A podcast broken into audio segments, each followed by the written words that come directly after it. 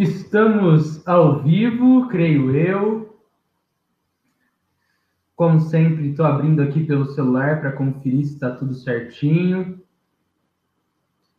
Peço aí que a galera que estiver entrando me diga como é que está o áudio, o vídeo, se está numa boa resolução, se eu estou aparecendo bem, se está muito travado. Peço que me informem, por favorzinho. Hoje temos a continuação do nosso estudo, que está, inclusive, bem interessante. Temos aqui o comentário da Alessandra Gregório. Muito boa noite, Alessandra. Obrigado pela presença. Como andam as coisas por aí? Vou pegar uma água aqui e já volto. A geladeira está aqui do lado.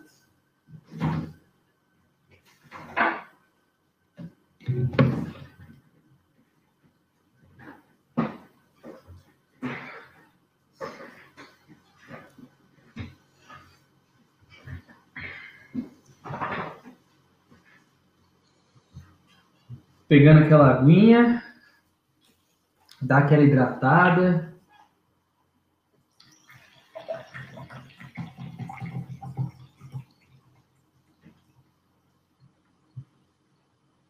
Aí, papai chegou. Beleza, papai? Como é que tá? Obrigado pela presença no estudo de hoje.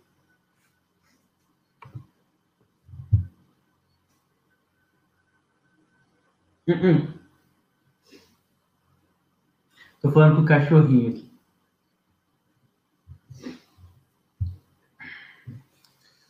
Vamos só esperar mais dois minutinhos e a gente já inicia, tá bom?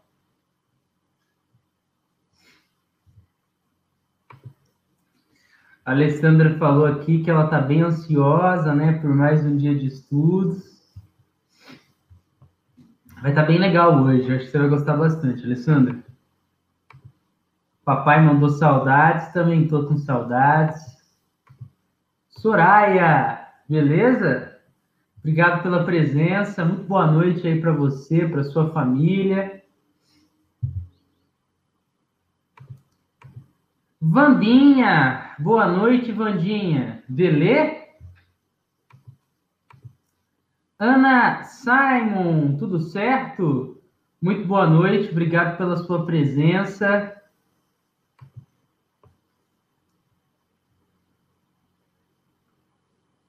Galera vai entrando. Enquanto isso, a gente vai fazendo nossa prece inicial. Como sempre, eu espero cerca de três minutos e inicio. E como sempre também, eu vou ficar continuamente olhando aqui para essa direção que meu celular está aqui presente, tá? Para acompanhar os comentários, porque quando eu começo a projetar para vocês os slides, eu não consigo acompanhar os comentários pelo computador. Então, vamos fazer a nossa famosa prece de início.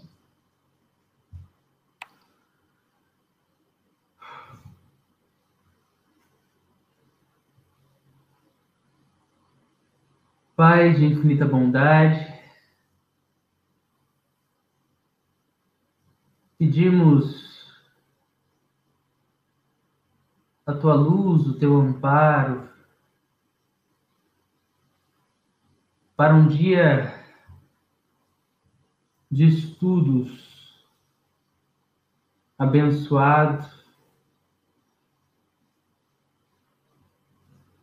que possamos, com as dádivas e as belezas espirituais, termos um encontro de almas que ultrapassa as fronteiras físicas, rompe as fronteiras estaduais, de forma que nós, em pensamento, nos reunimos em um verdadeiro banquete espiritual. Especialmente no dia de hoje, um estudo tão solene e tão belo, que mais uma vez nos leva a reafirmar a certeza na vida pós-túmulo,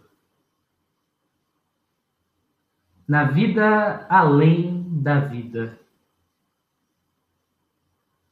Sendo assim, Pai, que sejamos amáveis, doces, que consolemos e sejamos consolados, trabalhando na tua seara bendita, ao lado do Cristo.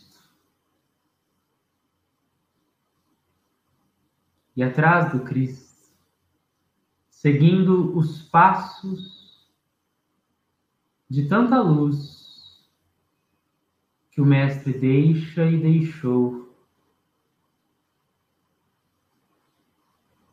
para que sejamos mais perfeitos, mais felizes, mais serviços. Muito obrigado e que assim seja. Buenas noches, buenas noches para a galera aí que está entrando. Arizão, e aí, Arizão, beleza? Para quem aí não assistiu, o Ari fez uma apresentação na última terça-feira junto com o papai, papai Davi. Então, a galera aí que não assistiu, que não acompanhou ao vivo, recomendo que vocês estejam aí em ordem para irem seguindo esse grande percurso que Kardec também percorreu, para uma compreensão cada vez mais aprimorada sobre a doutrina espírita. Beleza? Aqui temos também um comentário é, que é da filha da Ana Simon. Ela disse, ela disse que se chama Monique, que está nos Estados Unidos, e disse que a mãe dela falou que eu sou vegano, né? E ela também é. Muito prazer, Monique. Obrigado pela presença. Sim, sou vegano. E gratidão pela sua presença. Fique à vontade aí para comentar, para conversar, para tirar suas dúvidas, para somar suas reflexões. E muito boa noite também para Eliana Rampazzo. Perfeito, galera. Tô amando aí os comentários iniciais. Hoje, pelo visto, a galera tá que tá, tá mandando os comentários assim que eu gosto. Eu acho que fica bem melhor quando vocês interagem comigo. E hoje, como fazemos, nós iremos projetar os slides, iremos acompanhar e vamos conversando. E como sempre eu peço que vocês comentem, sejam perguntas pertinentes à temática que nós estamos trabalhando, sejam também aí reflexões que vocês fizeram quando estavam lendo no momento pretérito a essa apresentação, antes da nossa apresentação, ou as reflexões que vêm a vocês agora nesse nosso momento conjunto de estudos. Beleza? Vamos lá então. Farei o seguinte. Ah, muito boa noite, mamãe. Mamãe chegou. Valeu, mamãe, pela presença. Agora eu irei projetar para vocês. O nosso estudo de hoje, pelo que eu vi, ele não é muito extenso, mas ele é muito bonito. Esse, eu digo que ele, ele é um estudo mais intimista, que mexe bastante com a nossa questão sentimental, vocês perceberão por quê. Então, aqui é, temos a projeção. Peço aí que a galera dê um ok para mim se está tudo certo, se vocês estão conseguindo ver.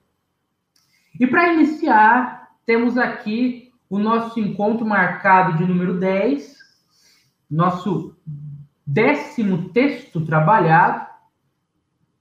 É, o artigo ele é o Evocações Particulares Mãe, estou aqui. Olha só que título, não?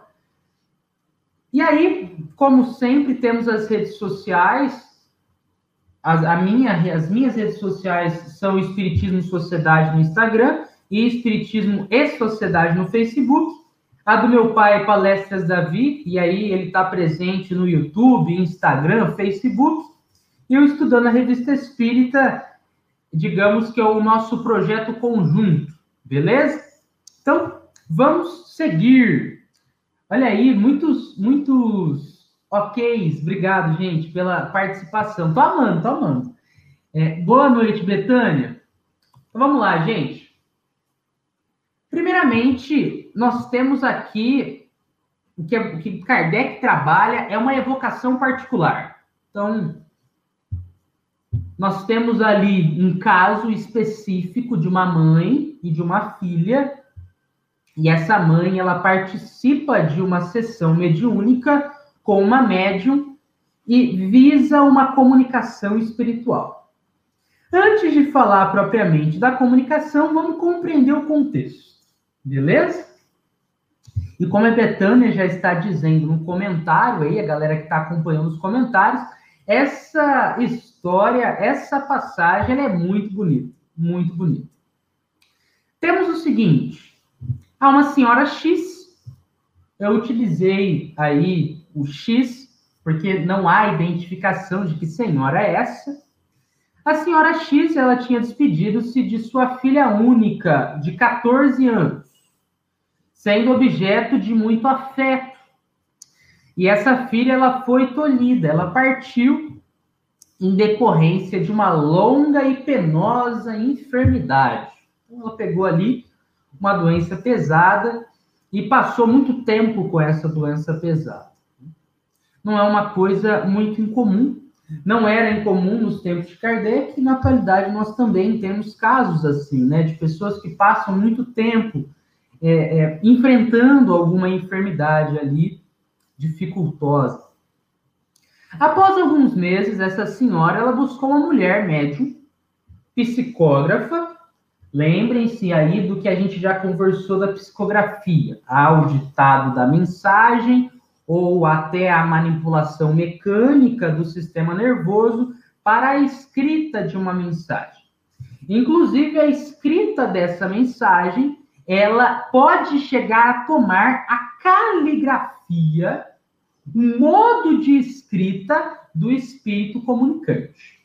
Tá bom? Nós já falamos sobre isso em encontros passados. Se você não se recorda ou não viu, recomendo que retorne aí nos estudos anteriores para acompanhar um pouquinho sobre isso.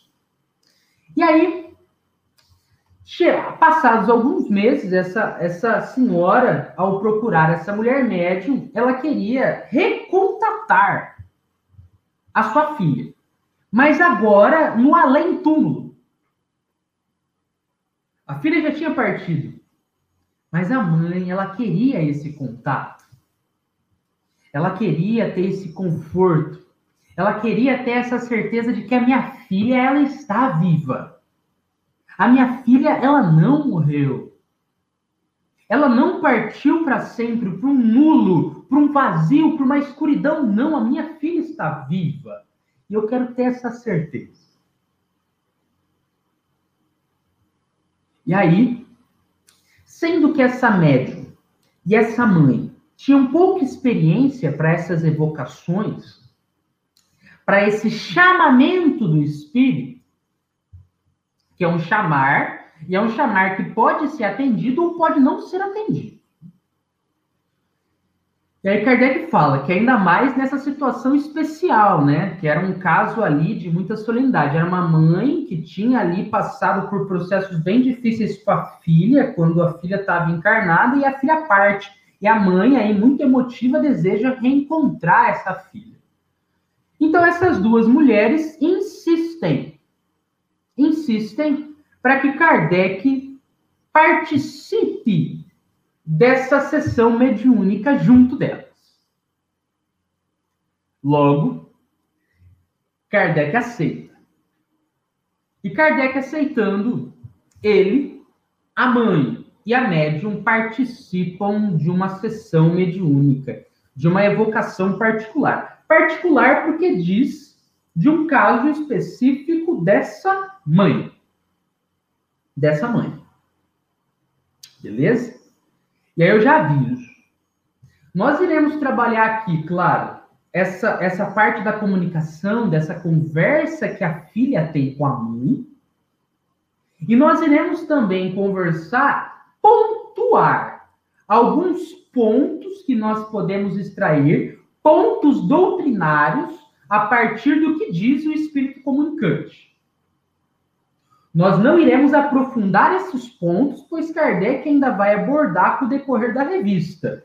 Mas nós já iremos dar aquele temperinho de nossa, tem coisa legal por vir. Beleza? Então vamos lá. Primeira sessão. A mãe roga. Ela vai lá e, e ora em voz alta, clama. Em nome de Deus Todo-Poderoso, Espírito Júlia. E aqui, né? Júlia, o é o nome que Kardec ali escreve, não dá muito bem para saber se é exatamente o nome da filha ou se foi o nome que Kardec utiliza para preservar a identidade. Então, a mãe Olga, né? Minha filha querida, peço-te que venhas, se Deus o permitir. Então, aqui está acontecendo o processo da evocação, do chamar. A filha então dita responde. Lembrem-se que por via da psicografia. Mãe, estou aqui. E aqui nós temos o título do artigo que nós estamos trabalhando. Mãe, estou aqui. Então imaginem, né? Uma mãe que já tinham passado alguns meses que ela não mais via fisicamente a filha, estava fisicamente na presença da filha, chega ali um espírito comunicante e dita: Mãe, estou aqui. E aí, o espírito de Júlia, para identificar-se, ela escreve, ela dita a mensagem: Lili. Como assim, Lili? Como assim, Lili? Lili foi um apelido familiar de Júlia quando Júlia estava encarnada que ela recebeu na infância. Não era de conhecimento nem da médium e nem de Kardec. Ou seja, era uma informação restrita ali e muito mais comum à mãe e à Lili. Ou seja, a Júlia que tinha desencarnado, mas quando estava encarnada, nos seus ali primeiros anos, na sua infância, era chamada por Lili. Júlia não era mais chamada por Lili. Era um termo desuso. Mas a mãe, que estava ali presente durante o desenvolvimento da filha, iria certamente lembrar: era o apelido da minha filha. Imagina só, então, a comoção dessa mãe. A mãe, ao constatar a, a veracidade do fato, é realmente a minha filha que está aqui. é a minha filha que está aqui. Ela cai em soluço. Ela chora. Ela desaba. E então, a filha, para confortar a mãe, aquela que serviu de mãe quando ela estava encarnada, diz: Por que te afliges? Sou feliz, bem feliz. Não sofro mais e te vejo sempre. Aqui é importante a gente compreender a utilização da expressão não sofro mais. Isso faz referência muito provavelmente, ao período de suplício por causa da enfermidade que a filha passou quando estava encarnada. Por isso, para confortar a mãe, a filha diz: Eu não sofro mais. A gente poderia aí trocar essa expressão por eu não sofro mais como eu sofria quando estava encarnada, com a carcaça do corpo físico, como em enfermidade que estava ali comigo. O que mostra ali uma atenção, um afeto, um zelo. Aquela vontade que a filha tem de passar a mão na mãe e falar: calma, mamãe, calma. Eu tô bem, eu tô viva, eu tô aqui. A vida não acaba. Só a vida orgânica que cessa. E aí a Júlia explica. Júlia fala, né? Eu tô aqui do seu lado, mãe. Eu tô com a mão sobre essa médium para que ela escreva as mensagens. Então a Júlia está basicamente explicando da sua forma para a mãe, leiga, como está funcionando o rolê. Eu estou aqui, estou presente, e eu estou ditando a mensagem para a médium. Beleza? Estou ditando a mensagem para a médium. E aí a Júlia fala assim: vê a minha letra. Dá uma olhadinha na minha letra. E aí Kardec comenta: a letra de fato era de sua filha. Quantos casos, quantos casos nós temos na história, por exemplo, de Francisco Cândido Xavier, famoso Chico Xavier, em que a caligrafia era um ponto mor, era um ponto alto para muitas pessoas. Porque muita, muitas pessoas descreditavam.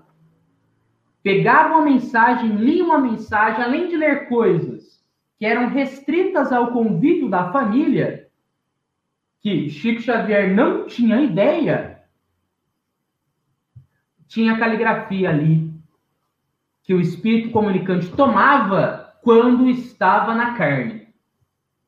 E aqui nós temos, no século XIX, nessa entrevista espiritual. Também a questão da caligrafia sendo um ponto incrível. A mãe já tinha a referência da Lili. Depois a mãe tem mais uma referência que é ver a caligrafia da filha pelas mãos da médium. Profundo, muito profundo, muito bonito. Eu já vou seguir, só vou dar uma olhadinha aqui nos comentários de vocês. É, papai, né, agradecendo, obrigado, amigos queridos, pela presença e divulgação do canal, estudando a revista Espírita. Realmente, realmente, nossos seguidores aí, aí estão aumentando nas nossas várias redes sociais. Peço que a galera que não se inscreveu ainda no nosso canal aqui no YouTube se inscreva, deixa aquela curtida é,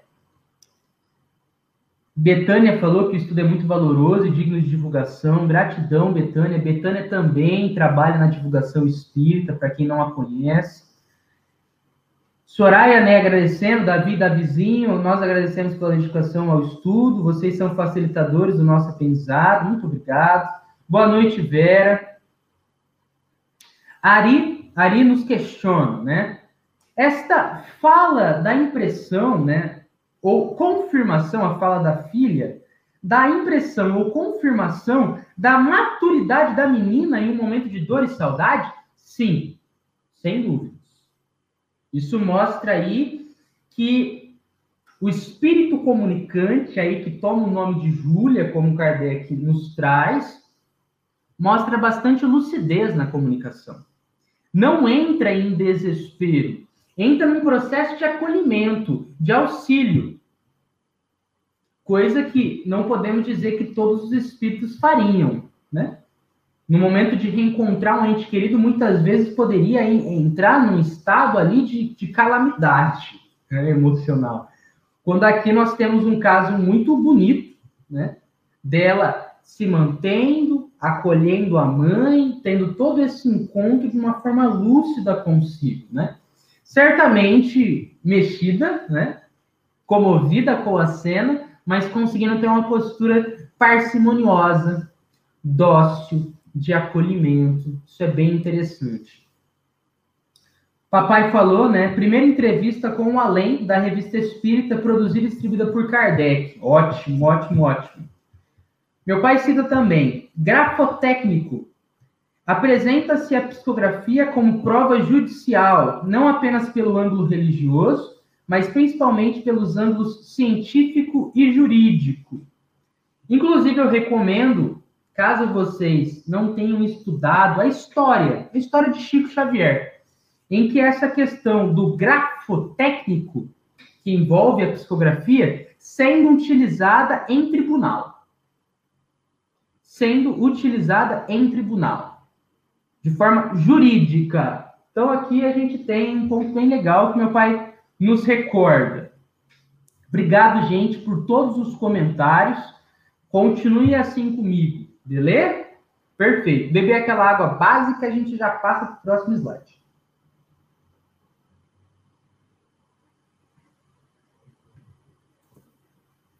A mãe, então, né, partindo de tudo aquilo, lembrando que a mãe não, não tinha tanto conhecimento sobre as questões espirituais, ela chega e pergunta se a filha tem um corpo, se a Júlia tem um corpo. E aí a parte da resposta da Júlia é a seguinte: não tenho mais aquele corpo que tanto me fazia sofrer. Certo? Então lembrem-se novamente da questão da enfermidade, que tolheu ali as suas forças orgânicas vitais mas lhe guardo a aparência. Aqui Kardec, ele não vai abordar exatamente o que a filha está dizendo. Mas nós que já conhecemos um pouco mais sobre a doutrina espírita, ou que estamos chegando agora, tudo bem também, nós sabemos que aqui é uma clara referência ao perispírito, certo? Nós iremos estudar com maior profundidade sobre isso com o decorrer da revista, vocês podem ter certeza. Aqui eu só estou citando como a partir dessa comunicação nós já temos conteúdos que poderiam gerar uma verdadeira teia complexa de aranha para estudo. Porque uma citação dessa filha já nos leva a vários conteúdos doutrinários. Aqui nós já temos a referência ao perispírito, que é um invólucro semimaterial do espírito. Digamos aqui de uma forma bem chula, como se fosse a embalagem do espírito, que toma, né, nesse caso aqui, mas não necessariamente, porque pode sofrer alterações, mas nesse caso tomou a aparência da filha quando estava encarnada. Beleza? E aí, a senhora X indaga. Se eu te visse, então, reconhecer-teria, né, com toda a, todo o vocabulário refinado de Kardec na escrita, né? E a filha vem e fala assim: Sim, sem dúvida, e já me viste muitas vezes em teus sonhos. No sonho? Pera, Davi, pera. Para tudo. Calma, deixa eu recapitular.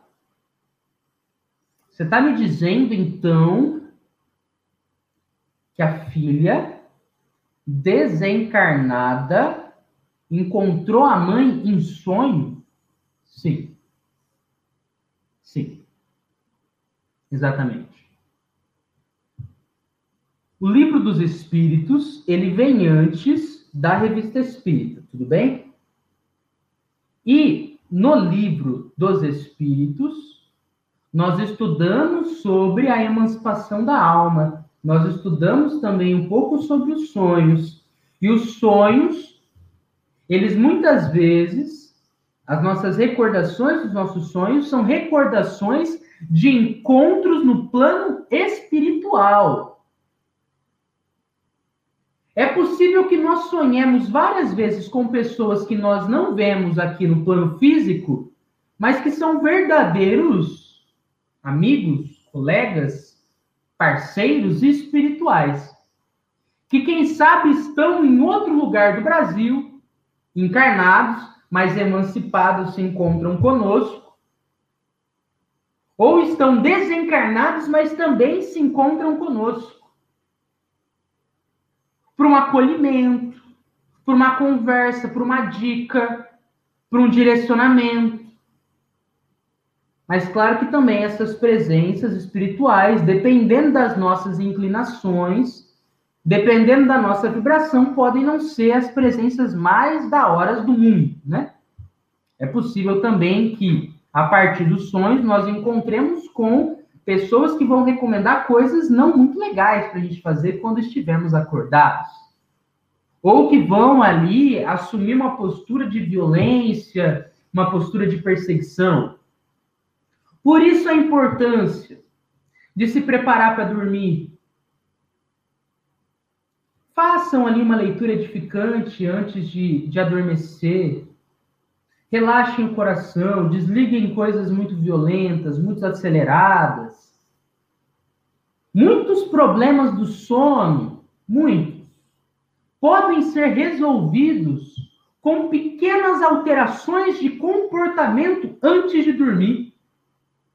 Preparando o ambiente, botando uma música calma, relaxando, lendo alguma coisa, promovendo também melhores presenças, melhores vibes, né? vibrações que favoreçam melhores encontros no plano espiritual.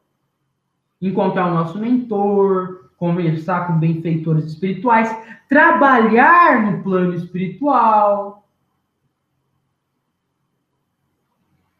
em vez de assumir posturas de delinquência no plano espiritual.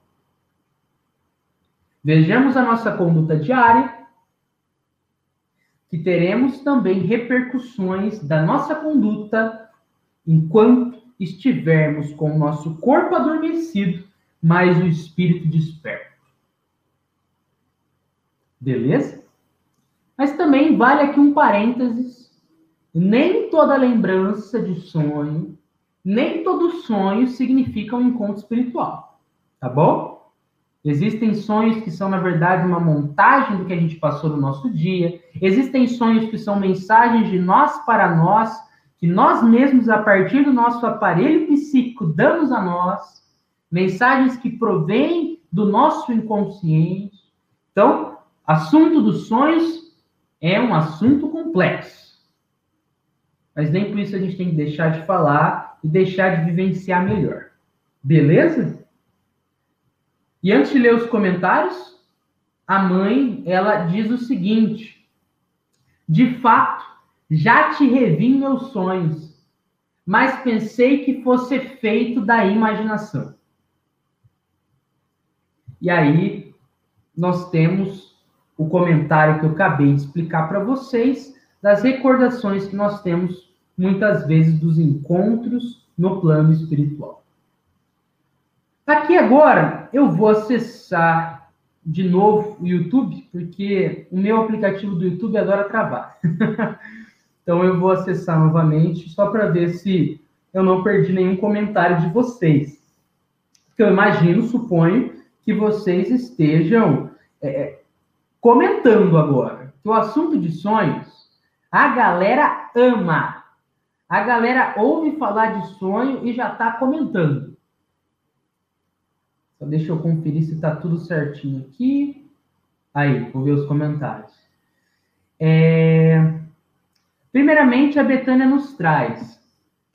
Citei na minha monografia, no meu trabalho acadêmico, né, do curso de Direito, as cartas psicografadas como provas no tribunal. Olha só que interessante. Então, aí, a galera que quiser ler, buscar de forma científica e tudo mais, aí nos vários anais acadêmicos, procurem o nome da Betânia Paiva, monografia. Se a Betânia, inclusive, quiser, ela pode adicionar, tá bom? Aí nos seus comentários o, o nome certinho para a galera encontrar. Soraya elogiou, Eliana bateu palma, é, Wanda disse né, que ela está bem, ela dorme estudando com a gente. E meu pai, ele pergunta para a gente, né? Como diferenciar um sonho espiritual de um sonho alucinatório? Então, pai, para ser bem sincero, é difícil a gente diferenciar com muita claridade. exatamente o que, que é uma, um encontro espiritual e o que não é. O que a gente pode, claro, é, ter em mente é que quando a gente recorda um sonho, seja ele um sonho de simplesmente uma reminiscência inconsciente, uma mensagem do nosso inconsciente para a gente, seja um encontro espiritual, se a gente recorda aquilo quando nós despertamos, mesmo que a gente esqueça, assim, recorda e esquece, isso faz parte no âmbito dos sonhos, é, existe um motivo para aquela recordação, certo? Eu não estou dizendo que sonhar com borboleta significa isso, né? Vocês já devem ter visto, já devem ter lido livrinhos assim. Sonhar com tal coisa significa que isso acontece ou vai acontecer na sua vida. Não, não é isso que eu estou falando. O que eu estou dizendo é, se a gente recorda, aquilo tem algum significado para a gente, certo? Até mesmo as ditas alucinações, sejam elas realmente alucinações orgânicas, porque elas existem, sejam elas realmente, é, na verdade, encontros espirituais que as pessoas podem chamar de alucinação, tudo tem um motivo de acontecer daquela forma, certo? Por isso, a importância do autoconhecimento, a importância do estudo para o reconhecimento, para discernir o joio do trigo, para ter mais certeza se é isso ou se é aquilo, tá bom? É difícil bater o martelinho e falar, é essa, essa é a forma. Beleza? É... Beleza. Espero aí que eu tenha respondido. A, a Ana, inclusive, falou também que essa era a dúvida. Surtiu, pai? Surtiu efeito a resposta? Você quer que eu fale um pouco mais sobre isso? Fique à vontade aí para comentar. Então vamos seguir o baile, gente. Vocês viram que o assunto sonhos dá água para barba, né? Como diria meu pai. Dá bastante trabalho. E aí a Júlia fala: Não, sou eu mesma que estou sempre contigo e procuro consolar-te. A Júlia, o espírito da Júlia, ela fala isso depois que a mãe fala que achava que era tudo efeito da imaginação, sabe? Tem muita gente que vê o sonho como efeito da imaginação, que vê todos os sonhos como, ah, é só eu tirando pira quando eu dormindo. É só um efeito, uma impulsos elétricos. Tem muita gente que entende dessa forma. E a Júlia fala, né? No caso da mãe e da filha. Não, Sou eu mesmo que estou sempre contigo e procuro consolar-te. Fui eu que te inspirei a ideia de evocar-me. Tenho muitas coisas a te dizer. E aí, a Júlia, ela fala para a mãe o seguinte: desconfia do senhor tal, desconfia de tal senhor, ele não é sincero. Então, calma, vamos conversar um pouquinho sobre cada um desses trechos. A Júlia, ela traz o seguinte para a gente, né? Ela fala, ó, eu me encontro com você, mãe, durante o nosso período ali, é, durante, enquanto eu estou, enfim, trabalhando, e você está é, emancipando, está desdobrando.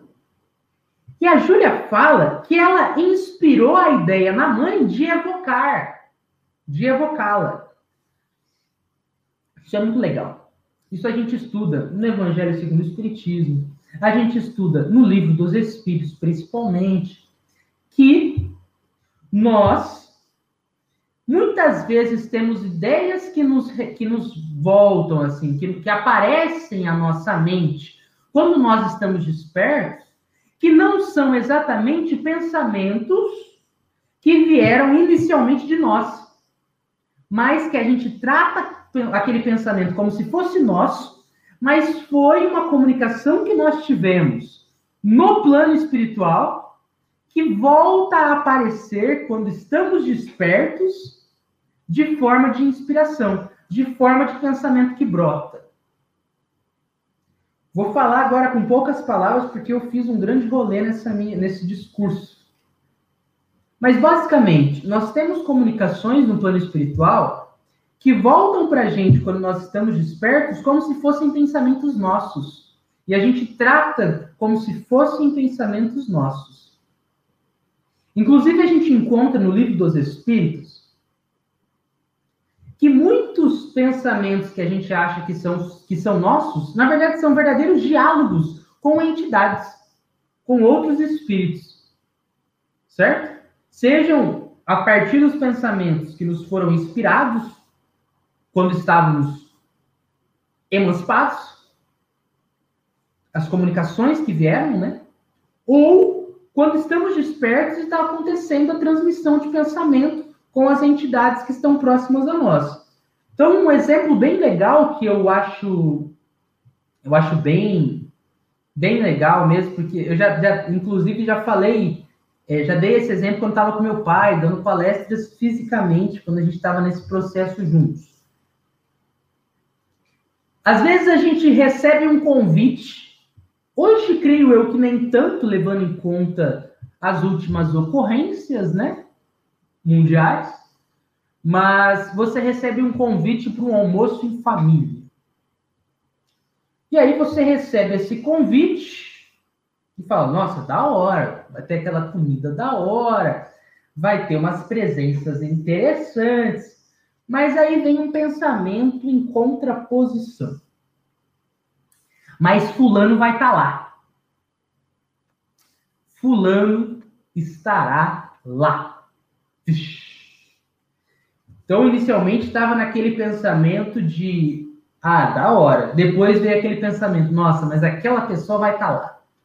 E aí volta e você pensa, mas calma, talvez não seja tão ruim assim. Eu posso conversar com as outras pessoas, eu posso não, não entrar em, em, em conflito com determinada presença. Mas aí vem outro pensamento, vem uma imagem na sua cabeça de você e essa pessoa competindo pela última batata frita na mesa. Ou falando sobre política na mesa. E aí você já fica, nossa, eu não vou, eu não vou, eu não vou. Essa é só uma ilustração, mas mostra pra gente essa questão de compartilhamento de pensamentos que a gente tem. Seja, né, inicialmente ali num, numa, num período de emancipação, seja esse compartilhamento quando a gente está acordado mesmo via transmissão de pensamento com as entidades próximas a nós. Da hora, hein? Da hora demais. Gente, mais uma vez, o meu YouTube travou do celular. Só vou reabrir, só para ver se vocês comentaram alguma coisa, tá bom? E a gente já segue. Aí, a, a Ana, a, a Ana não, né? A Monique, a Monique falou que ela está satisfeita com a resposta e a Soraya nos trouxe perfeitos da Filho. Valeu, gente. Obrigado por estarem comigo. Galera aí está se mantendo. Então vamos seguir Vamos ver o que mais nós temos nessa comunicação tão da hora. Kardec pontua. Ah, antes, antes de avançar, a Júlia, ela fala para a mãe também, né? Eu tenho muita coisa para te dizer. Eu tenho muita coisa para te contar. E a Júlia, ela dá já uma apresentação ela dá uma apresentação de uma coisa que ela tinha a dizer. Que é a seguinte: desconfia do senhor tal. Desconfia do senhor Y. Ele não é sincero. Vixe, vixe. Papai pergunta pra gente.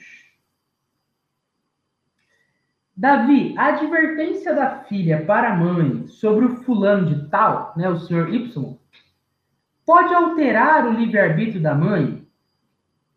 Como fica a responsabilidade da filha com isso? Primeiramente, nós somos responsáveis pelas coisas que nós falamos. Sejam até, seja até mesmo em momentos de fúria, de cólera, de ciúmes, de inveja, de paixão. A gente é responsável em algum grau pelo que a gente está falando. Tem seus agravantes e atenuantes, mas nós somos responsáveis. Então, sim, é, a filha ela tem aí responsabilidade dentro de um certo limite, porque o que a mãe vai fazer com a informação é problema da mãe, né? Mas a Júlia, ela tem sim ali é, questões espirituais correlatas ao caso. Então, se eu, digamos eu encarnado ou desencarnado, eu promovo um ato via transmissão de pensamento, via comunicação, promovo um ato benevolente, eu tenho responsabilidade, tenho mérito nisso. Da mesma forma que eu tenho consequências negativas para mim, eu transgrido a lei também quando eu promovo atos de má espécie. Eu posso não ter dado um soco em fulano de tal, mas eu motivei determinada pessoa a socar aquela pessoa. Eu tenho responsabilidade, então? Tem. Você não tem a responsabilidade exatamente do soco em si, mas você tem responsabilidade na influência que você exerceu. Então, sim, a Júlia, ela tem influência pelo que ela diz para a mãe. Agora, sobre a questão do livre-arbítrio, né, de você escolher entre as opções do que, do que fazer, o que fazer, né? É, sem dúvidas, o que a Júlia trouxe influencia no que a mãe vai pensar para tomar uma escolha, seja de afastar-se do senhor Y, seja para dizer alguma coisa para o senhor Y.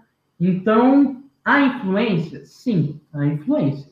Mas o livre-arbítrio, ele continua ali com a mãe, certo? A mãe, ela pode acatar essa informação e fazer o que ela bem entender com essa informação. Sejam coisas é, melhores, de você é, saber se afastar, para saber se resguardar e resguardar as pessoas ao seu redor, como também aí tomar ações é, nem tão legais. Por isso que é muito importante, no caso da Júlia, pensar a intenção da Júlia. A intenção é extremamente importante quando a gente pensa é, nas leis divinas se a gente está transgredindo, se é, como a gente está transgredindo, qual o grau da nossa ofensa à lei, coisas assim. Porque a gente pode, olha só a questão da intenção, como ela é importante, né? A Júlia pode estar tá falando, novamente, aqui é exemplo, suposições. A Júlia pode estar tá falando para ela desconfiar, para mãe desconfiar do senhor Y, porque ela não gosta. A Júlia não gosta do senhor Y. Então aí a intenção ela pode ser uma intenção nem tão legal, pode ser só para causar discórdia, uma possibilidade. Como pode ser? Porque ela sabe que o senhor Y está com más intenções. E ela fala isso para resguardar a mãe, para resguardar a família, para resguardar as pessoas que ela ama. Olha só a intenção alterada que, que tem um outro peso. Da mesma forma que ações aparentemente benevolentes podem não ser dentro ali da, da questão das leis divinas ser bem visto por causa das intenções da pessoa que a faz. Eu posso ali é, fornecer um pão para uma pessoa que passa fome, porque eu vou poder postar foto de que eu estou entregando um pão e receber curtida no Instagram. A ação ela é boa? Se ela está matando a fome da pessoa, sim, isso é bom, sem dúvidas. Mas a intenção aos olhos de Deus, não é a mais adequada. Não é a mais adequada. Não é uma caridade é, a, é, a, essencial. Ela, na verdade, é um ato que se mostra caridoso, mas no fundo é egoísta. Por isso a intenção, ela é muito, mas muito importante quando a gente pensa nas nossas atitudes, nas nossas influências. Porque a própria Júlia, ela poderia, ao dizer isso, ter as melhores intenções, as melhores intenções, mas a mãe age mal com a informação. Age mal com o dado. Olha só. Então, ali, digamos que a, a filha fez a sua parte, mas a mãe utilizou a informação errada. A intenção de cada uma faz muita diferença em como elas estão frente à sistemática das leis que regem o universo. Respondido, papai? Tudo bem, galera? Tudo bem até aqui? Da hora, né? Tô amando. Aqui, gente, eu vou rapidamente só desativar a qualidade do meu vídeo, porque eu estou com dificuldades no meu celular, porque a internet está caindo no meu celular continuamente. Primeiramente, obrigado pelo muito bom do papai e também pelo joinha da Soraya, tá bom? Obrigado, gente, pelas questões. Toda essa participação de vocês enriquece bastante o estudo. Eu não tinha pensado em falar tudo isso aqui que meu pai é, questionou, mas olha só como traz mais conteúdo para a gente refletir, para a gente pensar juntos. Bom, vamos lá então seguir o baile. Kardec nos fala: esse senhor, conhecido apenas da mãe, o senhor Y, e citado assim espontaneamente, era uma nova prova de identidade do espírito que se manifestava. Então aqui, Kardec fala, ó, mais um motivo para acreditar que o espírito que estava se manifestando ali era exatamente o espírito que a mãe queria se comunicar. Beleza?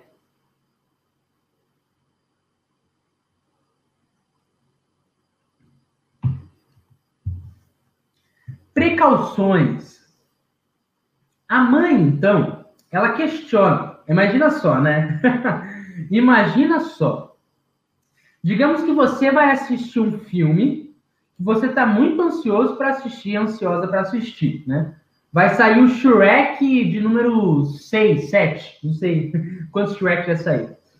E aí, você, muito ansiosa, porque você ama Shrek, é, é, tá ali já para assistir o filme. Aí chega alguém que já assistiu o filme e fala assim para você: Ó, vai acontecer uma coisa nesse filme que você vai ficar de boca aberta. De boca aberta. E aí você, que não assistiu o filme ainda, mas está muito ansioso, ansiosa, fica assim, mas o que, que vai acontecer?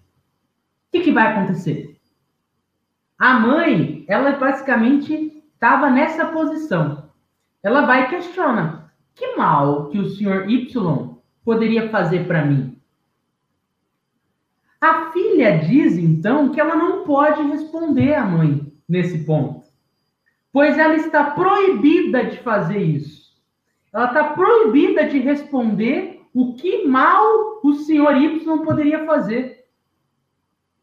Olha só que interessante.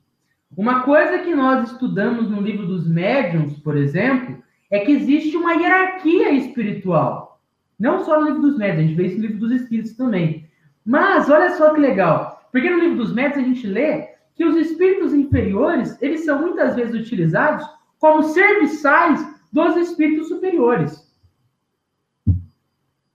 Olha que interessante, cara. E aqui a gente tem a filha falando: Eu não tenho permissão para falar isso. Ou seja, alguém proibiu ela. Alguém proibiu ela.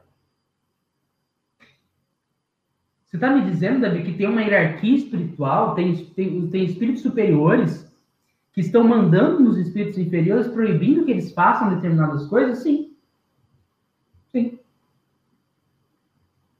Interessante, né? E aqui, a partir da comunicação da filha, a gente tem aí já um pontinho gostoso, né? Para se refletir.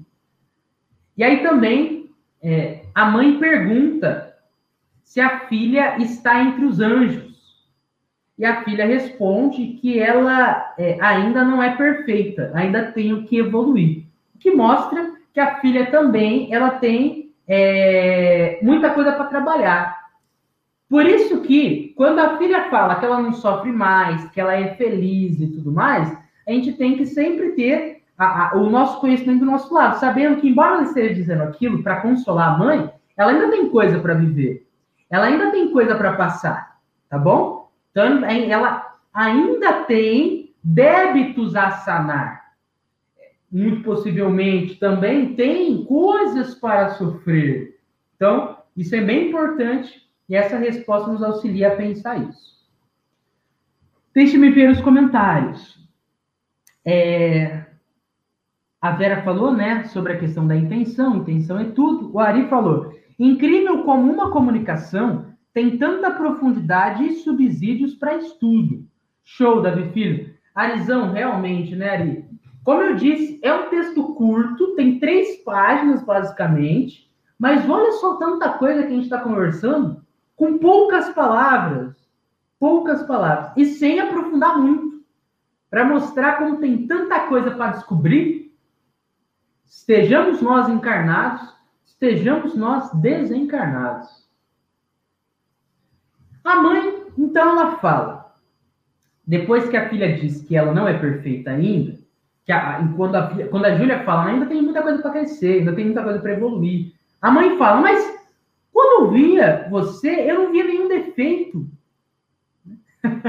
é aquilo, né, gente? Para para pensar. É, é, é, é, o famoso olhar de mãe e olhar de pai, né? Às vezes, de não são todos e todos que têm essa postura, mas o filhinho, a filhinha é a coisa mais linda do universo, né? Mas você era tão lindo, você, você nunca pisou na bola, você é, é, não tinha defeito nenhum, você era, era, era a pessoa mais linda da formatura. É... e aí a mãe, né, falando, né? Mas você era tão boa, tão doce, tão amável e benevolente para com todos, isso não basta? E a filha responde que agora ela consegue enxergar a Júlia agora consegue enxergar o que, que falta para ela ser perfeita. E aqui tem mais um ponto topzera. Há uma perfeição a ser alcançada. Às vezes a gente escuta a seguinte frase dentro do próprio movimento espírita. Ah, a gente nunca vai ser perfeito. Calma. Enquanto a gente está nessa encarnação, realmente, Inclusive, você encontra no livro dos Espíritos uma, uma pergunta que é mais ou menos assim: se eu começar a acertar tudo daqui para frente, até o final da minha encarnação, eu vou chegar à perfeição? Não, não vai chegar. Você pode evoluir para caramba, mas não vai chegar à perfeição. Não uma encarnação só, né? No sentido aqui, agora, na Terra, como um espírito imperfeito. Tem muita coisa para crescer, certo?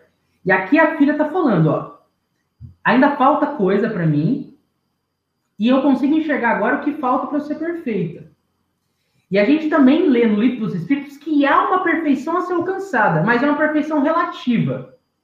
Como assim relativa, Davi? Não é uma perfeição absoluta, porque se fosse absoluta, nós iríamos nos equiparar, nós estaríamos pau a pau com Deus. E aí Deus não seria mais Deus, porque Deus não seria o, o, o ser mais supremo. É ilógico. A gente basicamente tiraria Deus do pó, no sentido da criação, de toda a construção sistemática do universo. Então há uma perfeição a ser alcançada, uma perfeição moral e intelectual, mas ela é relativa a Deus.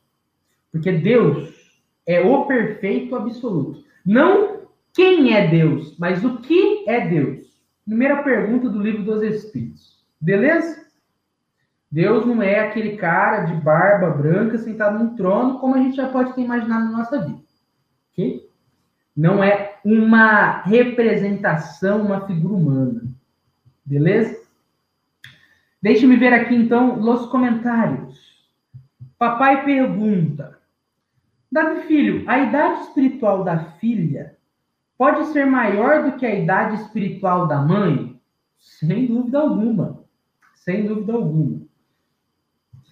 Pera, você está me dizendo então, Davi, que a minha filha de oito anos pode ser, além de ser um espírito mais velho, ser também um espírito mais evoluído que eu, que tenho 56 anos? Sim. Nossa, ué, pensa comigo o nosso tempo de vida carnal, ele é curto comparado à eternidade. E comparando que nós temos diversas reencarnações, pluralidade das existências, e que ora a gente reencarna como pai, ora a gente reencarna como filho daquele que antes foi o meu filho, enfim, as várias configurações familiares, de amizade, de grupo de trabalho. Gente, é, é, não significa que por eu ser mais velho fisicamente, eu sou mais velho espiritualmente. Certo? A gente tem aí vários exemplos na vida, né? Vários exemplos na vida de pai, de, de filhos ensinando os pais. Assim como o contrário, de filhos casca grossa e os pais extremamente benevolentes se esforçando para auxiliar o filho a entrar na reta. Da hora isso, né? É... Papai, né? Eu sabia que papai ia lançar uma dessa para dar, uma, dar uma brincada, né? Davi Filho, você é mais velho que eu, muitos anos. Não, gente, eu acho que tem muita coisa para evoluir, todo mundo aqui. Porque tem muita gente que é bem evoluída na parte intelectual, mas a moral, nossa, tem muita coisa para crescer. Eu, por exemplo, sou uma dessas pessoas. Embora eu estude muito, leia muito, fale bem, eu sei que a minha moral é muito falha, muito falha. E aí a gente tem, né, para alcançar as qualidades faltantes.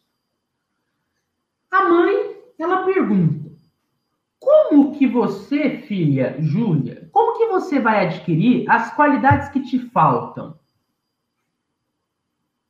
Como?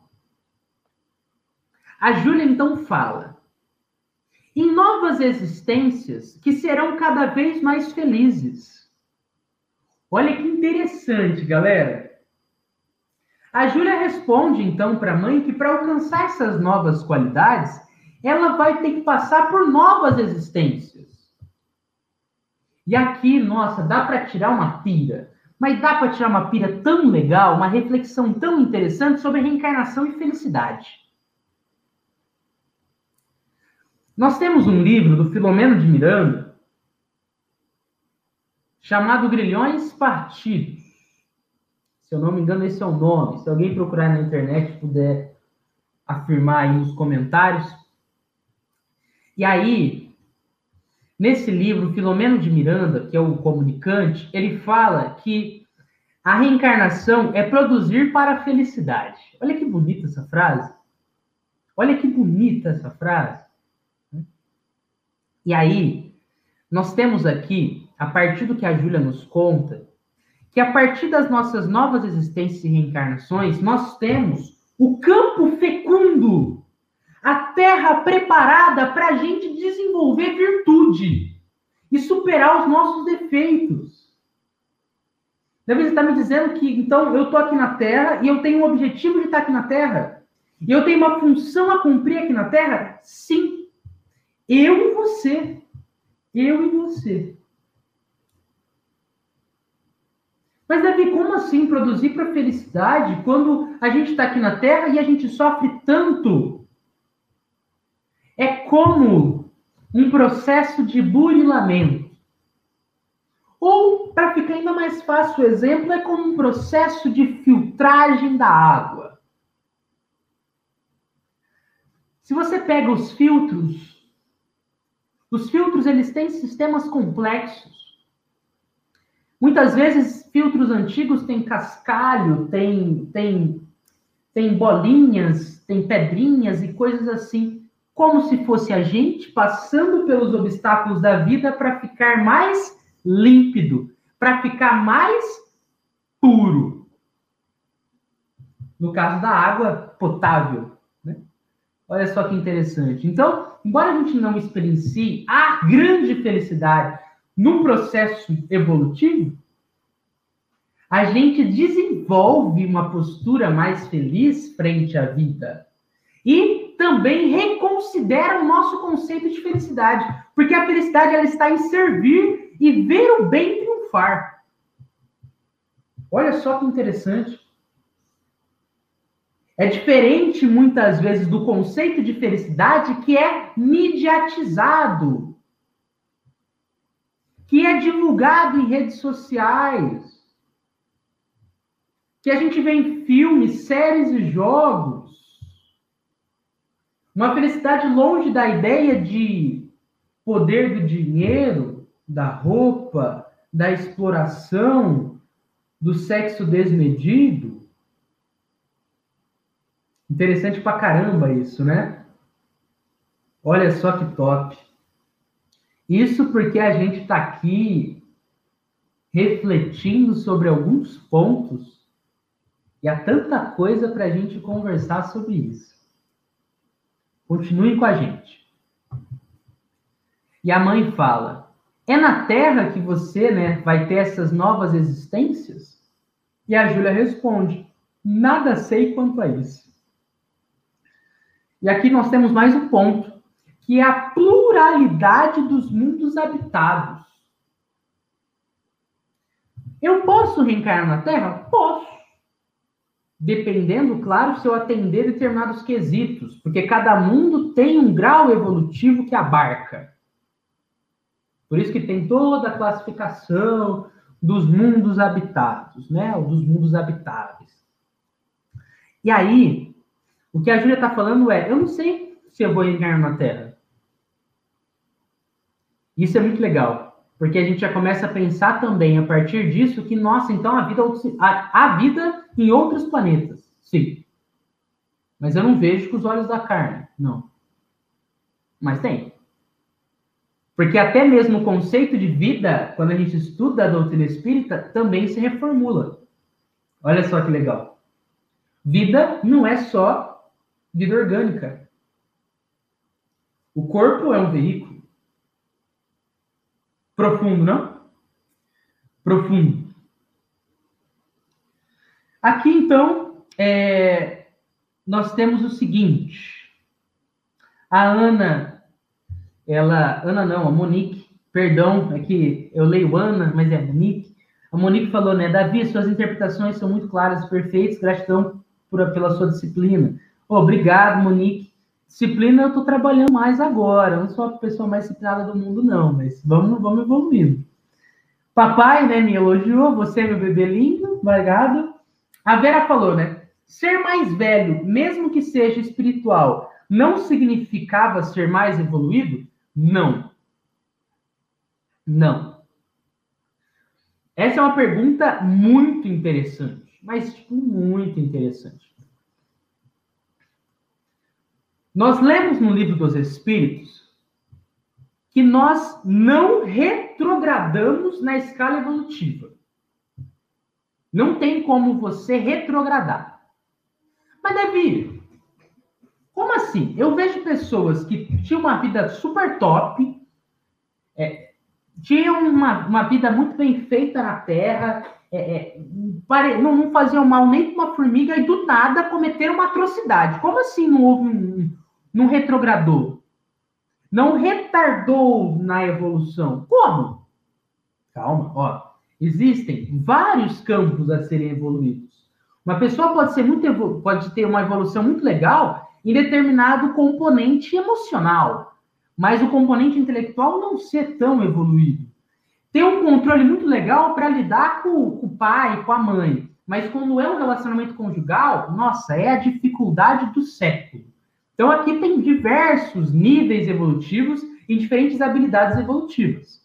Então, não é porque uma pessoa aparenta ser a pessoa mais controlada e mais ponderada do mundo que ela realmente é.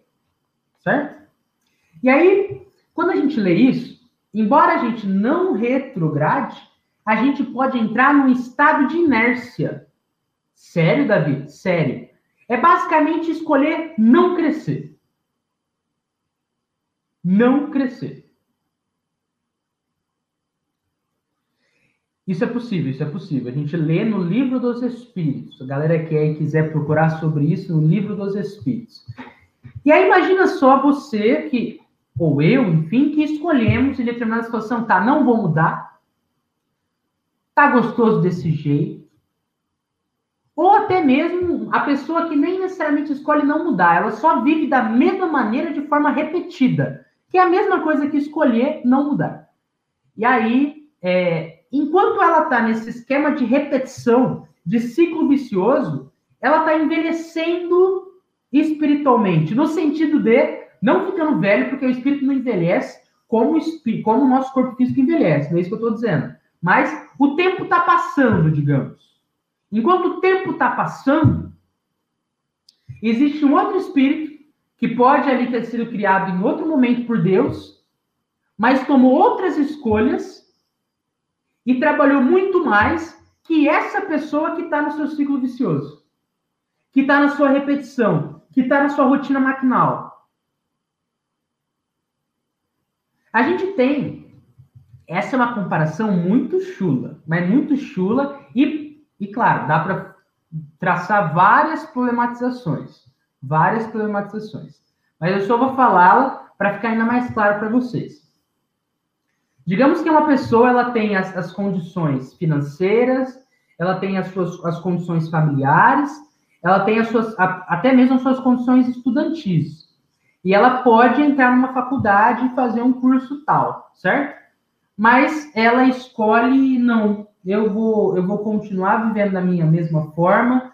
É, é, eu não vou é, buscar emprego, eu não vou buscar trabalho, eu não vou buscar um serviço, um, um, um curso. Não vou. Mesmo que eu tenha todas essas possibilidades. Enquanto outra pessoa e aí, digamos que essa pessoa em específico, ela, ela tem ali seus 30 anos e está da mesma forma, né? É, não da mesma, mesma forma, mas não mudou muita coisa. Enquanto uma pessoa que está com 18 anos se encontra em situação bem parecida e ela escolhe fazer alguma coisa além de ficar no mesmo ciclo vicioso.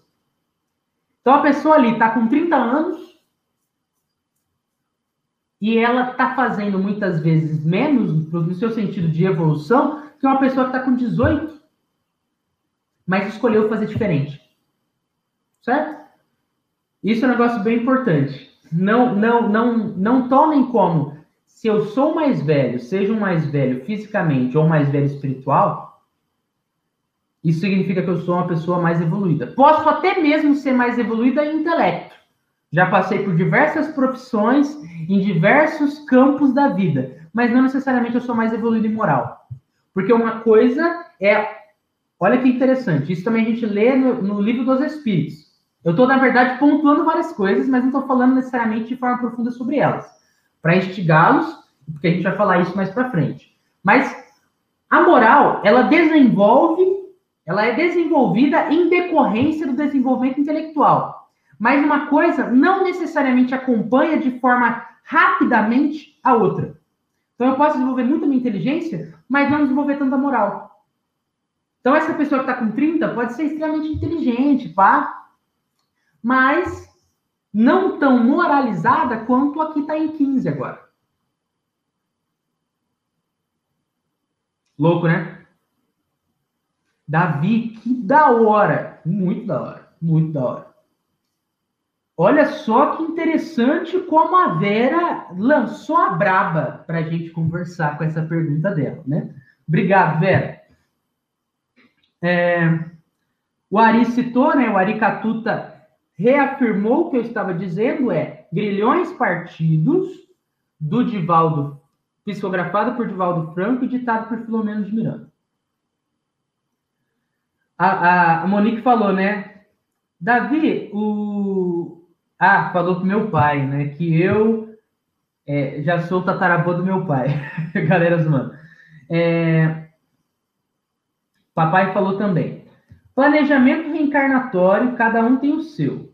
Para maiores informações, leiam o livro Missionários da Luz, capítulo 12. Beleza? E aí, meu pai, ele fez até uma marcação aí que Dei uma procurada. Entrem no canal do Palestras Davi, porque vocês encontrarão vários conteúdos legais lá também. E a Estela falou, né? Ótimo estudo e ela tem que sair. De boas, Estela, depois você volta. Beleza, gente? Tudo bem até aqui? E aí, como é que tá? Me, me faça um apanhado geral. O negócio tá louco? Tá da hora?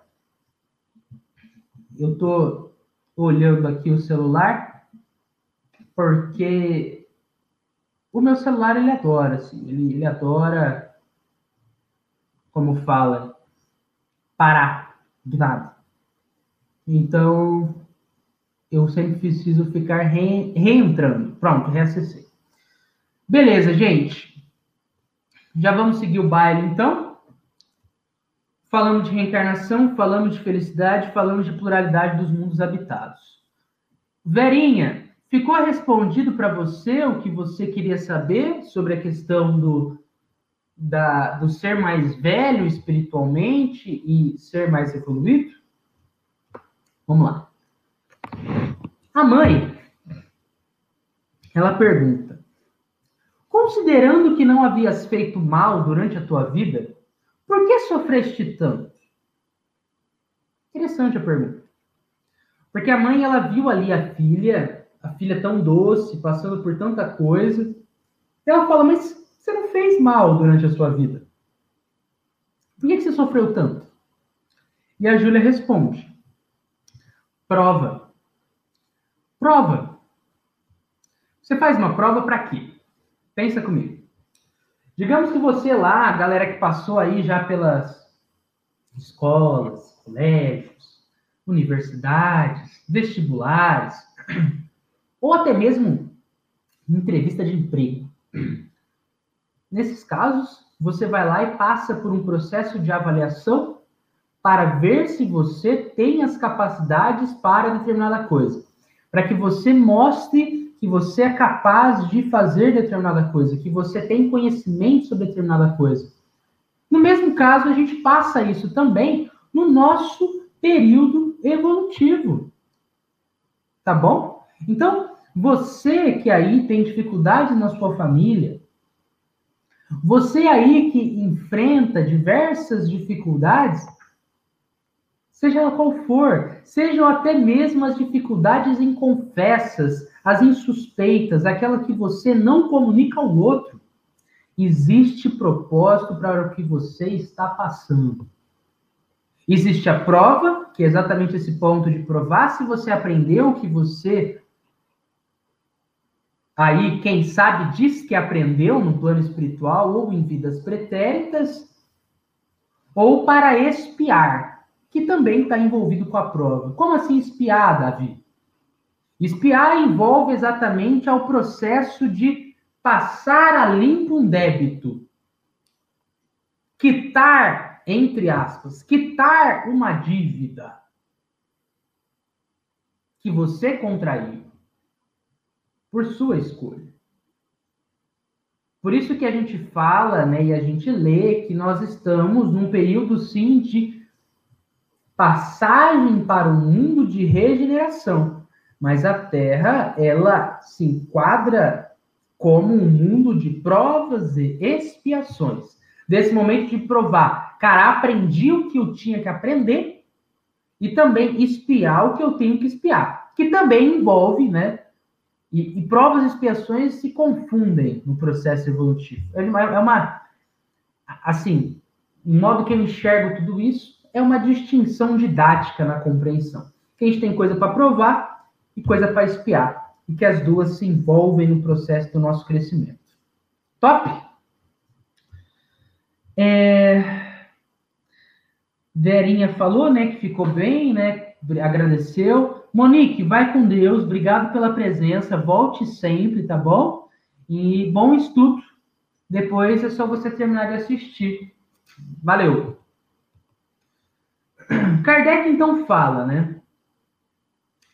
Agora são as considerações do próprio codificador. Deixa eu tomar uma água que eu tô falando muito.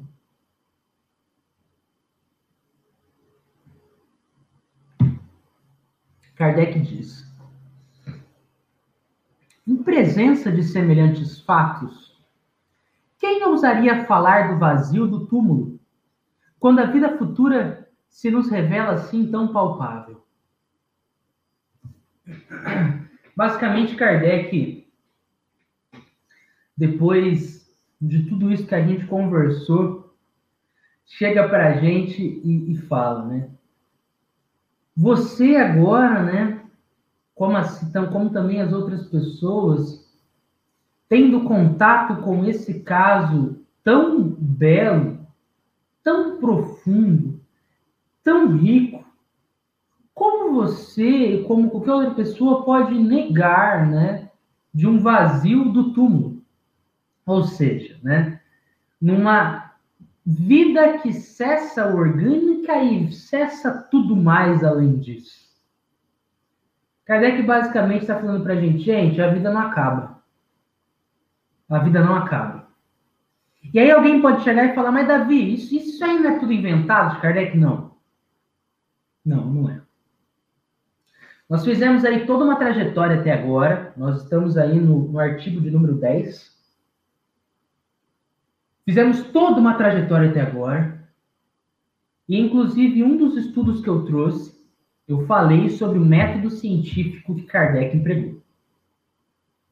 Para que tudo isso que a gente está falando seja patente, concreto e não criação da cabeça de uma pessoa. Tá bom? Então, galera que ainda não estudou sobre o método científico de Kardec, o trabalho sério científico do codificador, recomendo demais, porque aumenta ainda mais a nossa fé e a nossa certeza em tudo isso que Kardec nos apresenta. Um homem de ciência. Um homem de ciência. É... A Ana Simon. Não é a Monique. Sou eu a mão dela, Ana Simone, Davi. então a Ana, ela estava escrevendo pela Monique. É, vamos lá, vamos lá. A gente vai, a gente vai compreendendo o mundo como ele funciona. Aos poucos. Wanda, obrigado, Vandinha, obrigado pelo comentário. Aqui, gente, uma observação. Sempre que eu utilizo dessa dessa figurinha, né, que fica no canto inferior direito da tela, é porque tem uma observação importante ali. Para não esquecer de falar para vocês. Kardec ele fala o seguinte para a gente. Essa mãe, antes ali, minada pelo desgosto, minada, mina, explosivo. Ou seja, ela estava desgostosa, ela estava sofrida, ela estava agônica experimenta hoje uma felicidade inefável, uma felicidade indescritível, uma felicidade, digamos que inexplicável, em poder conversar com a filha. Então aqui você já percebe, você percebe a linguagem poética de Kardec, certo? Beleza? Falou de minado pelo desgosto, felicidade inefável, Kardec fala: não há mais separação entre elas. E aqui é importante. Por que, que eu pus como título desse slide uma linguagem poética científica? Porque Kardec ele não está se desmentindo. Ele não está contrariando a doutrina espírita. Ele só está falando com uma linguagem poética para comover, para tocar a gente o que aconteceu, certo? Mas é importante que a gente tenha a postura científica junto, na compreensão de que Kardec escreve como um poeta, nesse caso, mas escreve como cientista também. Quando você pensa em separação entre elas, é no sentido de que se puseram em comunicação mais direta, certo? Não havia mais aquela separação que muitas vezes a mãe concebia na imaginação. Por isso, poético. Por isso, científico ao mesmo tempo. E aí, Kardec nos traz: suas almas se confundem e se expandem no seio uma da outra pela permuta de seus pensamentos. Aqui, gente, por que, que é importante a gente tomar um cuidado imenso? Cuidado imenso. Para a gente compreender que Kardec está sendo poético e científico. Quando ele fala que as almas das duas se confundem e se expandem no seio uma da outra, elas não começam a ocupar o mesmo espaço. Elas não, elas não começam a romper as leis da física, não é isso. Mas elas agora entram em contato mais direto. Elas trocam pensamentos de forma ainda mais direta. Elas agora têm um contato é, é, muito mais é, forte no pós-túmulo. A mãe não mais concebe que a filha, pronto, sumiu.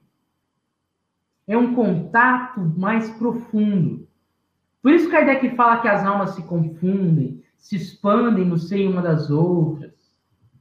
E é científico também, porque quando a gente for tratar sobre as comunicações mediúnicas de forma técnica e científica, a gente vai compreender que para ocorrer a transmissão de pensamento é necessária uma aproximação peri, perispiritual. Por isso que, quando se fala de uma alma se expandir no seio da outra, tem sua repercussão científica. Mas a gente só vai compreender isso quando a gente estudar mais para frente no, na revista espírita sobre o assunto. E também quando a gente estudar sobre isso no livro dos médiuns, ok? Então, tenham essa ressalva de entender que há partes da escrita de Kardec que é uma pegada poética científica, para vocês não se perderem ali e pensarem, nossa, mas como assim a alma confunde, se expande?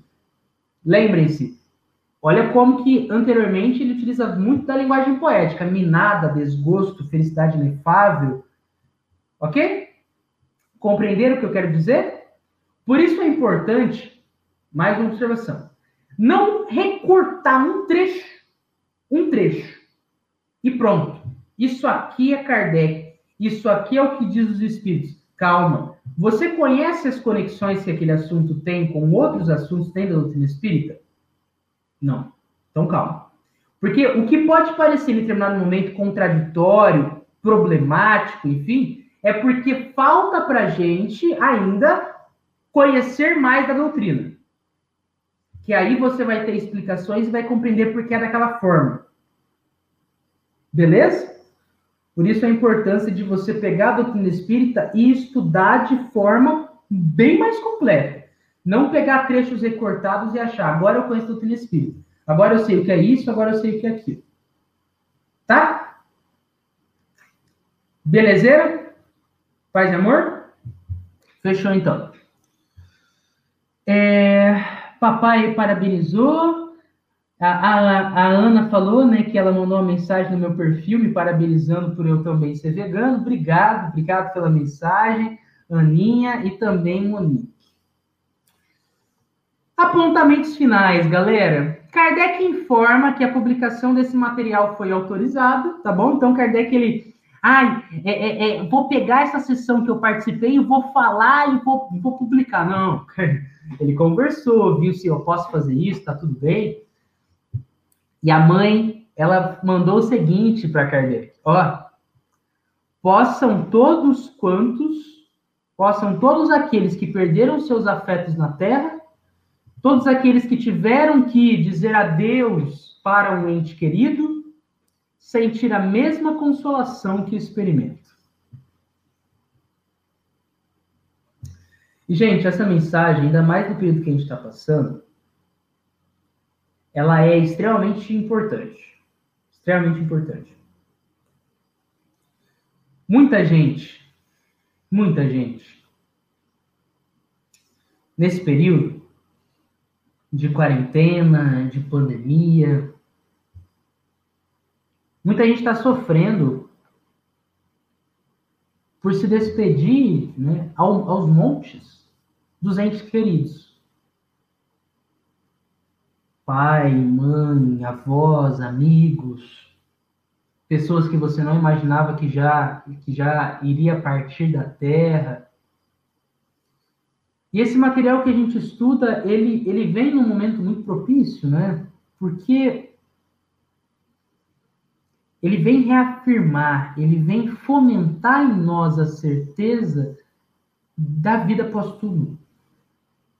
E vem nos auxiliar quando nós estivermos frente àquelas pessoas que se encontram, se sentem fora de órbita, desamparadas, em estado lúgubre de tristeza profunda,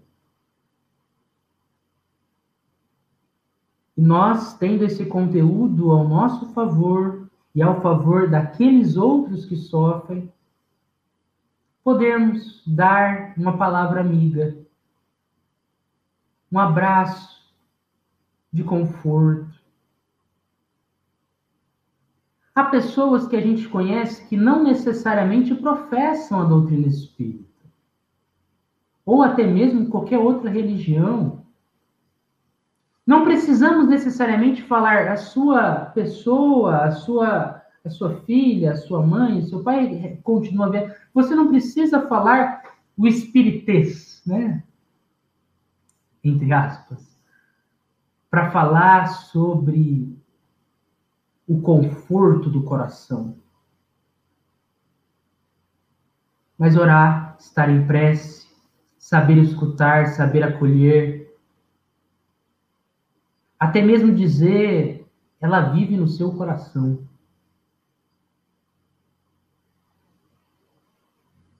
saibamos utilizar de todo esse conteúdo de forma respeitosa, de forma amorosa, de forma a direcionar melhor a nossa vida e auxiliar as pessoas que sofrem a direcionar melhor o que elas estão sentindo. E como disse a mãe, possam todos aqueles né, que perderam seus afetos na terra sentir a mesma consolação que ela experimentou. Beleza? E aí, gente, já nos encaminhando para as últimas reflexões da noite, nós temos aqui Kardec finalizando com a seguinte passagem. Acrescentaremos somente uma palavra, uma expressão, àqueles que negam a existência dos espíritos bons. Como assim, Davi? Lá no tempo de Kardec surgiram diversas diversos sistemas explicativos para os fenômenos mediúnicos. Alguns tomando como efeitos mediúnicos, alguns tomando como coisa é, demoníaca, outro como coisas simplesmente naturais, no sentido é, é material do rolê, porque o espírito, é, as comunicações mediúnicas também são naturais, mas nem todos naquela época viam, e ainda hoje, né, não, também muita gente não vê assim. Então saíram diversos sistemas de explicação. E um dos sistemas de explicação, que ficou muito forte por um tempo na época, era o sistema de explicação que apenas os demônios se comunicam. Apenas os espíritos piores, piores se comunicam. E aí Kardec pergunta, né, partindo de tudo isso que a gente conversou hoje, perguntamos como poderiam provar que o espírito dessa moça fosse um demônio malfazejo, fosse um demônio do mal, né? Porque o termo demônio, se vocês procurarem, na, na raiz, na raiz, demônio significa basicamente gênio. É, é, é, não significa necessariamente algo ruim, mas é tomado com a história como algo ruim, né? Por isso que Kardec escreve demônio malfazejo. Ele não está recorrendo em pleonasmo exatamente aqui verdade, ele só está explicando, né? Então, ele está pondo. Como você vai falar que o espírito dessa pessoa que foi lá e se comunicou dessa forma era um demôniozão aí? Aqui Kardec ele está fazendo referência aos críticos da época que defendiam que apenas os maus espíritos se comunicavam. Isso é bem legal da gente refletir, certo? Na compreensão de que é, uma frase de Kardec, uma expressão de Kardec, tem muito mais conteúdo por trás do que pode parecer. Kardec, inclusive, nos fala que, por um tempo, essa, essa, esse sistema de explicação demoníaca ou pessimista, como Kardec escreve, é, ele, ele dá o título desse sistema como explicação sistema, sistema de explicação demoníaca, pessimista, Esse sistema ele ficou muito proeminente forte por causa, por um tempo, né, por causa das figuras que defendiam esse sistema de explicação. Que figuras, Davi? Figuras católicas, por exemplo. Lembrem-se do que a gente já conversou anteriormente. Catolicismo, a Igreja Católica era muito forte na época. E foi uma, uma adversária ferrenha do Espiritismo. E as figuras católicas, muitas delas, não todas, defendiam a ideia de que é só demônio que está se comunicando. É só demônio. E aí Kardec, no livro dos médiuns, nos fala o seguinte: se a gente admitir tal tese, essa tese de que apenas demônios se comunicam, o que se seguiria é que todas essas almas seriam demônios. Ou seja, os nossos amigos, os parentes, os religiosos, todos seriam demônios do mal. Né? Todo mundo seria do mal se, se esse sistema fosse é, verdadeiro. Olha só como o próprio Kardec, utilizando da lógica, fala: gente, se a gente tomar isso como verdade, nós, nós aqui já somos demônios, e nós, quando partimos, ou continuamos demônios ou nos tornamos demônios. Não faz sentido. E aqui é importante, eu estou utilizando o termo demônio porque Kardec emprega ele, né, e a Igreja Católica largamente emprega. Mas a gente estuda no próprio Céu e Inferno, que é um outro obra aí, né, ou A Justiça Divina segundo o Espiritismo, outro livro, da, outro livro básico da doutrina espírita, como a questão de anjos e demônios não é, é a, a, não é coerente aquela ideia de que houve uma criação pretérita, uma criação antes né, de todo mundo, de um espírito já criado perfeito como os anjos, e os, e os espíritos relegados para sempre ao mal, como demônios. Mas que a gente, pelas nossas escolhas, podemos nos purificar para chegar nesse ponto perfeito, como podemos rebaixarmos a vilania e sermos aí chamados, quem sabe, de demônios pelos atos que nós movemos, certo? Para mais, para vocês conhecerem mais sobre esse ponto dos sistemas de explicação da época e de forma mais especial desse sistema de explicação demoníaca, demoníaco, item 46 do capítulo 4, chamado dos sistemas, parte primeira do livro dos médiuns. E antes, né, antes de passar para o último slide, eu queria agradecer pela presença de vocês. Muito obrigado. Amei, amei os comentários, amei a participação. Gente, que, que da hora que foi o estudo de hoje. Toda essa energia, toda essa, essa, essa potência que vocês trouxeram. Obrigado mesmo. E eu queria recomendar um filme para vocês. Esse filme é o filme Chico Xavier, de 2010. Não sei se vocês já assistiram. Se vocês já assistiram, peço que vocês comentem aí o que vocês acharam do filme. Eu acho muito bonito, muito bom. Ele é dirigido pelo Daniel Filho, é baseado na obra é, jornalística de Marcel Souto Maior. E além da biografia do Chico, né, além da, da história do Chico Xavier, a gente também tem casos de psicografia envolvendo pais e filhos, como a gente conversou hoje. Como a gente conversou hoje, tá bom? É um filme muito bonito, é um filme que também apresenta a questão que a gente conversou hoje sobre a como chama? Sobre a escrita, a psicografia dentro do âmbito jurídico. Então, eu acho que é uma coisa que pode favorecer bastante vocês estudarem ainda mais sobre esse tema. Aqui temos as redes sociais finais. E é isso, galera. Eu vou desligar aqui a, os slides, aparecer para vocês novamente na telona. E fazer a nossa prece final e ler os últimos comentários. Deixa eu sair aqui. Oi. Beleza, gente? Estão aí, estamos juntos. Tudo certo? Muito obrigado por toda a participação de vocês, por toda a energia benfazeja. É, agradeço mesmo, tá? E é isso. Muito boa noite para todo mundo, sejam as pessoas que ficaram até o final, também as pessoas que tiveram que sair por causa dos seus outros compromissos. Valeu mesmo, eu amei, eu amei. Vou fazer nossa prece final. E a gente encerra mais um estudo da noite.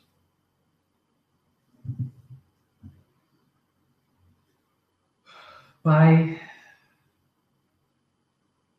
agradecemos muitíssimo por todo o amparo, Louvamos a tua grandiosidade, que se mostra nas leis, na imensa criação interconectada com tantos pontos. tantos pontos que ainda não enxergamos com clareza, mas já rasuramos a superfície. Agradecemos, Pai, a oportunidade de estarmos aqui reencarnados, assim como também agradecemos àqueles que desencarnados aqui se encontram para estudar e nos motivar as melhores ideias, o melhor direcionamento.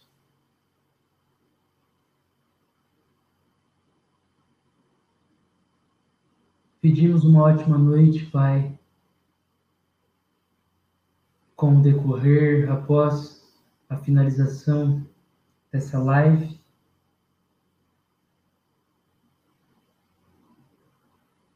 E por fim, pedimos perdão aos nossos enganos.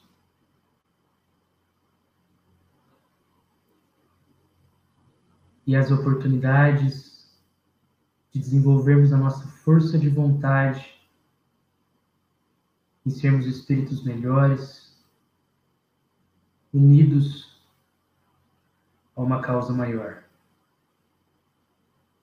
Muito obrigado e que assim seja.